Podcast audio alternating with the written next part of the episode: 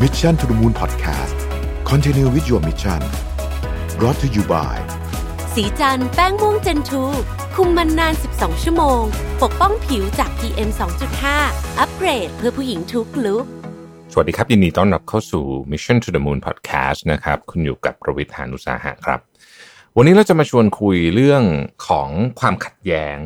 ของจีนกับสหรัฐในอีกแง่มุมหนึ่ง นะครับผมเอาข้อมูลมาจาก Financial Times Big Read นะครับซึ่งตอนนี้เขาพาดหัวเวลามีเรื่องพวกนี้เนี่ยเขาพาดหัวว่าเป็น New Cold War แล้วนะฮะสำหรับหนังสือพิมพ์ Financial Times ซึ่งก็มีประเด็นที่น่าสนใจในมุมมองของความขัดแย้งที่เป็นหลากหลาย layer นะผมใช้คำนี้นะมันมีตั้งแต่สงครามการค้านะครับเรื่องของ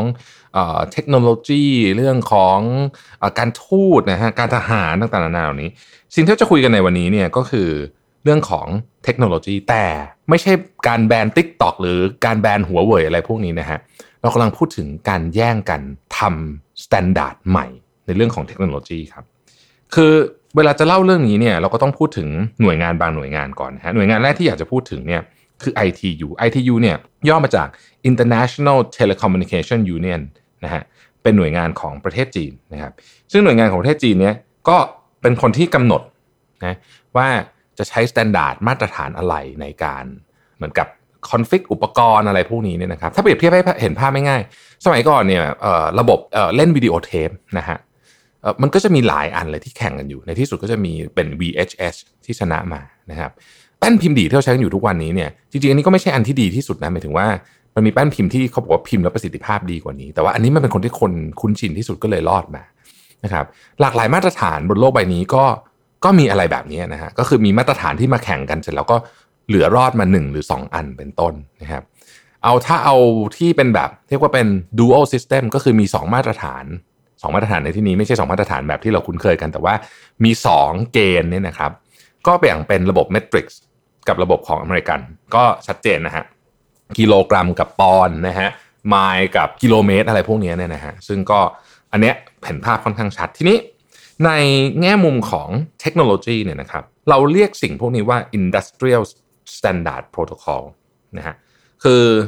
คุณต้องคือเวลาคุณจะทำอะไรเนี่ยคุณต้องคุณต้องมีการวางมาตรฐานว่าเนี่ยอย่างที่ผมบอก configuration จะเป็นยังไงนะครับไอ้นู่นไอ้นี่จะเป็นยังไง มันสำคัญมาก เพราะว่าใครก็ตามที่เป็นคนเจ้าของมาตรฐานนั้น จะทำให้มันเหมือนกับยึดครอง ทั้งหมดได้ทั้งโลกได้เลยนะครับในบางในบางแง่มุมอย่างเช่นตัวกรณีของ VHS เนี่ยชัดเจนนะ ทีนี้ประเด็นตอนนี้ก็คือว่าการแข่งขันระหว่างจีนกับสหรัฐนะฮะในแง่ของ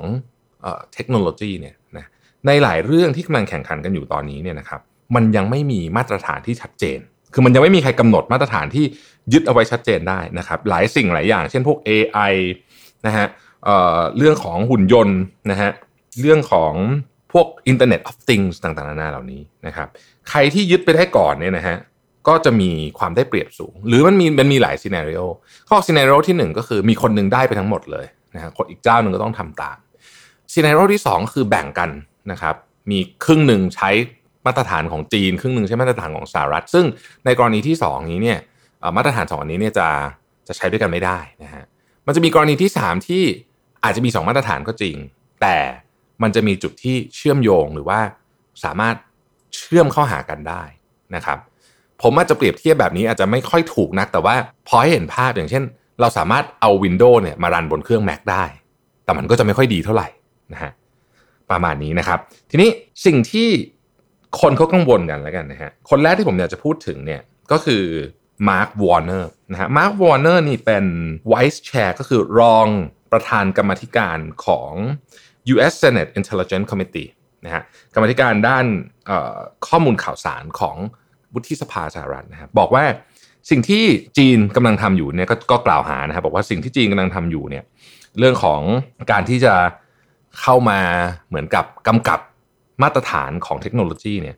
ทำให้เรียกว่างานเขียนของ George Orwell เนี่ยนะฮะดูกลายเป็นเรื่องแบบ คือทำ George Orwell จะเขินเลยอะนะคือคือต้องเล่าอย่างนี้ก่อน George Orwell คือคนที่เขียนหนังสือ 1984 เรื่อง Animal Farm เกี่ยวกับเรื่องเผด็จการนะแล้วก็เขาก็บอกว่าเออเนี่ยสิ่งที่จีนกำลังอยากจะทำเนี่ยจะทำให้ George Orwell ที่ถึงกับเขินเลย ก็คือพูดพูดง่ายคือว่าสหรัฐก็กล่าวหาจีนในในประเด็นนี้นะฮะทีนี้จีนเองเนี่ยถามว่าแผนการเป็นยังไงนะครับคือตอนนี้เราทราบโปรเจกต์ที่เรียกว่า Belt and Road Initiative นะฮะเป็นอย่างดี อันนี้ทุกคนทราบกันดีอยู่แล้วว่าจีนไปลงทุนในโครงสร้างพื้นฐานในหลากหลายประเทศโดยเฉพาะในแอฟริกา นะฮะแล้วก็มันมี master plan อยู่อันหนึ่งของจีนที่เรียกว่าไชน่า2035นะฮะซึ่งในนั้นเนี่ยมีการพูดถึงเรื่องมาตรฐานทางเทคโนโลยีอยู่ด้วย พูดถึงเรื่องอะไรบ้างนะครับ มาตรฐานทางเทคโนโลยีเนี่ยมีตั้งแต่ Big Data Quantum Computing Semiconductor 5G AI นะครับและรวมไปถึงการที่พูดถึงประเด็นที่ว่าเทคโนโลยีบางอย่างจะถูกคอนเวิร์ตจากตอนการใช้ในระดับที่เป็น สำหรับประชาชนทั่วไปไปเป็นระดับทหารก็ได้นะฮะสิ่งที่น่าสนใจก็คือไอความพยายามในการเซตมาตรฐานของจีนผ่าน B BRI เนี่ย Belt and Road Initiative เนี่ยนะครับเขาไม่ได้มาแบบเป็นเหมือนแบบกำหนดเฉยๆ ง่าย ๆ อย่างนั้น แต่ว่าเขาเขาทำผ่านสิ่งที่เรียกว่า Smart City ณขณะนี้เนี่ยประเทศจีนเนี่ยนะครับเริ่มทำหรือว่าเริ่มขายไอเดียเรื่องของ Smart City Project เนี่ยไปทั่วโลกแล้วนะฮะ มีทั้งหมด 116 โปรเจกต์ด้วยกันนะฮะ116 โปรเจกต์เนี่ยนะครับ คือตกลงกันไปเรียบร้อยแล้วนะครับ ใน 116 โปรเจกต์เนี่ย 70 โปรเจกต์ในนั้นเนี่ยอยู่ใน Belt and Road Initiative นะฮะ ผมจะยกตัวอย่างให้ดูอย่างใน Southeast Asia เนี่ยมี 15 โปรเจกต์นะฮะ ในตะวันออกกลางเนี่ยมี 16 โปรเจกต์นะครับ ในอเมริกาใต้เนี่ยมี 11 โปรเจกต์เป็นต้นนะฮะ คือพอจีนไปวางระบบอินฟราสตรักเจอร์ให้ทั้งหมดเนี่ยนะครับ มันก็จะเป็นมาตรฐานของฝั่งจีน นะฮะซึ่งอันนี้นี่เป็นเป็นการเป็น move ที่ค่อนข้างจะต้องใช้คำว่า aggressive พอสมควรทีเดียวจากกับทางกับทางฝั่งจีนนะครับ อีกชื่อหนึ่งที่เขาเรียกชื่อนี้ก็คือว่า digital silk road นะฮะเพราะว่าไอ้ตัว belt and road initiative เนี่ยจริงๆมันก็เรียนแบบเส้นทางมาจากเส้นทางสายไหมต้องตั้งแต่สมัยโบราณกาลแต่ว่าครั้งนี้มันเป็น digital silk road นะฮะทีนี้ smart city พวกนี้เนี่ยมันจะมีมาตรฐานอะไรเกิดขึ้นบ้างนะครับ ก็ไล่ตั้งแต่ 5G นะครับ ไล่ตั้งแต่ AI camera แต่สิ่งที่เขาเขากังวลกันทางฝั่งสหรัฐนะทางฝั่งสหรัฐกังวลเนี่ยนะครับ ก็คือ facial recognition system ระบบการจำใบหน้า แล้วก็ตัวการ big data analysis การประมวลผลข้อมูลขนาดใหญ่นะครับ ซึ่งถ้าเกิดว่าจีนสามารถทำ smart city พวกนี้ได้เยอะๆทั่วโลกเนี่ยนะฮะมันจะกลายเป็นมาตรฐานที่วันหนึ่งสมมติว่าเมืองนั้นอยากจะเปลี่ยนไปเป็นมาตรฐานของสมมติใช้ของจีนอยู่นะฮะแล้วจะเปลี่ยนเป็นมาตรฐานของ ของสหรัฐเนี่ยสมมติเนี่ยนะครับมันจะยากมากแล้วก็แพงมากคือ มันจะมี cost of switching อะนะฮะสูงมาก ๆเลยนะเขายกตัวอย่างประเทศเซอร์เบียแล้วกันนะฮะประเทศเซอร์เบียเนี่ยนะครับก็เอ่อเป็นประเทศที่ใช้ระบบ Smart City ของจีนเป็นแพ็กเกจเลยนะครับบริษัทที่ install ระบบนี้ให้เนี่ยชื่อ Hikvision Hikvision เนี่ยเป็นบริษัทที่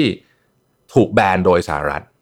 นะฮะ ข้อหาที่แบนก็คือเพราะมีความสงสัยว่าจะมีการละเมิดสิทธิมนุษยชนไอ้บริษัทนี้นะฮะมีการละเมิดสิทธิมนุษยชนในซินเจียงนะครับ ก่อนจะไปต่อเนี่ยผมต้องอธิบายอย่างนี้นิดนึงก่อน อันนี้เราเอาข้อมูลมาจากสื่อของ Financial Times ซึ่งไม่มีสื่อบนโลกนี้สื่อไหนที่เป็นกลางร้อยเปอร์เซ็นต์นะต้องบอกอย่างนี้นะครับ Financial Times ก็อาจจะเอ็นเอียงไปทางตะวันตกนิดหน่อยหรือเปล่า เพราะว่าจริงๆแล้วเนี่ยเวลาเราพูดคำว่ามาตรฐานของสหรัฐเนี่ย มันก็เป็นมาตรฐานที่มีความสอดคล้องไปกับมาตรฐานของ EU ด้วยนั่นเองนะครับ แล้วก็ Financial Times ก็ก็นะสื่อก็ก็ถือว่าเป็นสื่อตะวันตก แต่ก็เราก็ฟังเราก็ฟังไปนะฮะแล้วเราก็คิดตามแล้วกัน ทีนี้เขาบอกว่า Smart City เนี่ยเป็นตัวที่เป็นตัวที่สำคัญเลย เพราะว่าคำว่า Smart City มันไม่ใช่แค่ระบบใดระบบหนึ่ง แต่มันคือการรวมระบบทั้งหมดนะฮะรวมระบบทั้งหมด โดยเฉพาะระบบที่เป็นเรียกว่า surveillance system ก็คือระบบการสอดแนม ประชาชนเนี่ยนะครับหรือว่าเราใช้คำว่ารักษาความปลอดภัยก็ได้เนี่ยนะก็เปลี่ยนยากแล้วก็เป็นข้อมูลที่มีที่มีความละเอียดอ่อนมากๆนะฮะความพยายามของจีนในการที่จะกำหนดมาตรฐานต่างๆ ของโลกเนี่ยนะครับ เราเห็นได้จากหลายประเด็นนะฮะประเด็นที่1นนะครับตั้งแต่ปี 2007เนี่ยนะฮะ2007 ตอนนั้นเนี่ยจีนเนี่ยนะครับ มีเสียงอยู่ใน ISO นะเราคุ้นๆนั่นนี่นะครับ ISO ก็คือ International Organization for Standardization นะฮะ อันนี้ก็เป็นหน่วยงานสำคัญเลยนะครับ ในการกำหนดมาตรฐานอะไรก็ตามบนโลกใบนี้เนี่ยนะครับ มีประเทศสมาชิก 164 ประเทศนะฮะ ตอนปี 2007 เนี่ยจีนก็มีมีอิทธิพลน้อยมากนะฮะ แต่ว่าตั้งแต่ปี 2008 เป็นต้นมาเนี่ยนะครับ จีนเนี่ยมีที่นั่งนะฮะที่เป็นที่นั่งถาวรเนี่ย หที่นั่งใน ISO Council นะครับแล้วก็ปี 2013เนี่ยกลายเป็นสมาชิกถาวรของ Technical Management Board นะซึ่งก็ดูแลมาตรฐานที่เกี่ยวกับเรื่องของเทคโนโลยีนี่แหละนะครับซึ่ง Technical Management Board เนี่ยมีสมาชิกก็คือจีน สหรัฐ ญี่ปุ่น อังกฤษ เยอรมนี และฝรั่งเศสแค่นั้นเองนะฮะแล้วก็ในปี 2015 นะครับ ประธานของ ISO นะครับ ก็เป็นคนจีนนะฮะอืมได้รับเลือกนะครับ เป็นคนจีนเป็นเป็นก็คือตอนนี้ก็คือเรียกว่ามีมีอิทธิพลสูงมากนะครับใน ISO ใน IEC นะครับ International um, Electrotechnical Commission นะฮะอันนี้ก็เป็นก็เป็นอีกอันนึงที่เกี่ยวข้องกับเทคโนโลยีโดยตรงนะครับ มีประธานประเทศสมาชิกทั้งหมด 88 ประเทศนะฮะอันนี้พูดถึงเรื่องมาตรฐานที่เกี่ยวกับอิเล็กทรอนิกส์ทั้งหมดเนี่ยนะครับ เดิมทีจีนก็คล้ายๆกันนะครับ ก็ไม่ได้มีอิทธิพลอะไรในนี้มากนะฮะแต่ว่าก็ค่อยๆมีอิทธิพลมากขึ้นเรื่อยๆนะครับ จนในที่สุดเนี่ยนะฮะคนที่ที่เคยเป็นเรียกว่าเป็นแชร์แมนของ State Grid Corporation of China นะคือทำเรื่องไฟฟ้าเนี่ยนะก็ได้รับเลือกเป็น president เป็นประธานของ IEC นะครับแล้วก็จะอยู่ไปจนถึง 2023อืมนะฮะ ตั้งแต่ปี 2019 เนี่ยนะครับประเทศจีนเนี่ยได้เสนอมาตรฐาน 11 มาตรฐานสำหรับเป็นมาตรฐานสากลเนี่ยนะครับ ใน ISO แล้วก็ IEC เนี่ยนะครับ เสนอไปแล้ว 11 มาตรฐาน ได้รับการใช้แล้วเนี่ย5มาตรฐานนะครับ แล้วก็อีก 6 มาตรฐานเนี่ยกำลังรีวิวอยู่นะฮะเราก็จะเห็นว่าอิทธิพลของจีนในการกำหนดมาตรฐานต่างๆ ของโลกเนี่ยเพิ่มขึ้นอย่างมีนัยยะสำคัญ นะฮะทีนี้สรุปบทสรุปของของบทความนี้ของ Financial Times เขาก็บอกว่า คือตอนนี้เนี่ยเกมมันเป็นการต่อสู้กันจริง ๆ ว่าใครเนี่ยจะได้ยึดมาตรฐานอะไรไปก่อน เพราะว่าหลายอย่างตอนนี้เนี่ยมาตรฐานมันมันยังไม่มีใครเป็นเจ้าของจริงๆนะฮะหรือว่ายังไม่มีผู้นำอย่างแท้จริง เพราะฉะนั้นใครได้ก่อนเนี่ยจะได้เปรียบสุดๆเลยนะครับผู้เขียนเขาสรุปแบบนี้ฮะเขาบอกว่า คือลองนึกถึงว่าถ้าเกิดว่ามันมีมีมาตรฐาน 2 แบบเนี่ย คือมันเหมือนกับพยายามจะเอาคนที่ใช้ WeChat อะนะ WeChat เป็นของ Tencent ใช่ไหมไปคุยกับคนที่ใช้ Facebook นะฮะแต่ว่าลองนึกถึงเป็นในระดับอุตสาหกรรมดูว่ามันจะซับซ้อนขนาดไหนนะครับ ซึ่งพอเรานึกแบบนี้ปุ๊บเราก็พอจะนึกออกว่าเออเออมันก็มีความซับซ้อนที่ที่น่าสนใจจริง ๆนะครับ ก็ติดตามต่อไปนะฮะนี่เป็นอีกหนึ่งประเด็นที่ผมคิดว่า อยากพูดคุยให้ฟังว่าเออมันมีมันมีแง่มุมต่างๆ ที่ที่เราต้องจับตาดูจริงๆ เพราะว่าตอนนี้เนี่ย ความสัมพันธ์ระหว่างจีนกับสหรัฐเนี่ยเรียกว่าอยู่ในจุดต่ำสุดในรอบ ตั้งแต่สถาปนาความสัมพันธ์ยุคใหม่กันมาเลยก็ว่าได้นะครับ ขอบคุณที่ติดตาม Mission to the Moon นะครับ แล้วพบกันใหม่วันพรุ่งนี้สวัสดีครับ Mission to the Moon Podcast Continue with your mission Presented by สีจันแป้งม่วงเจนทู